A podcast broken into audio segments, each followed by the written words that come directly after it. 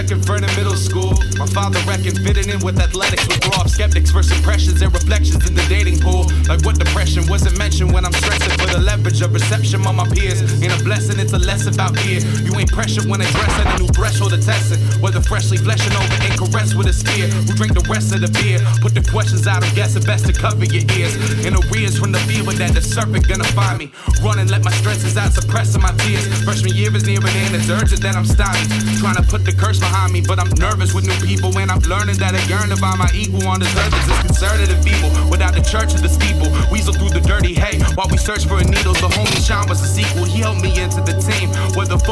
readers at the bench by the tree. And the green construction fence that kept us hidden in peace. Till I need for some destruction as it's making a scene. It was clean for a time, without dynamic dysfunction.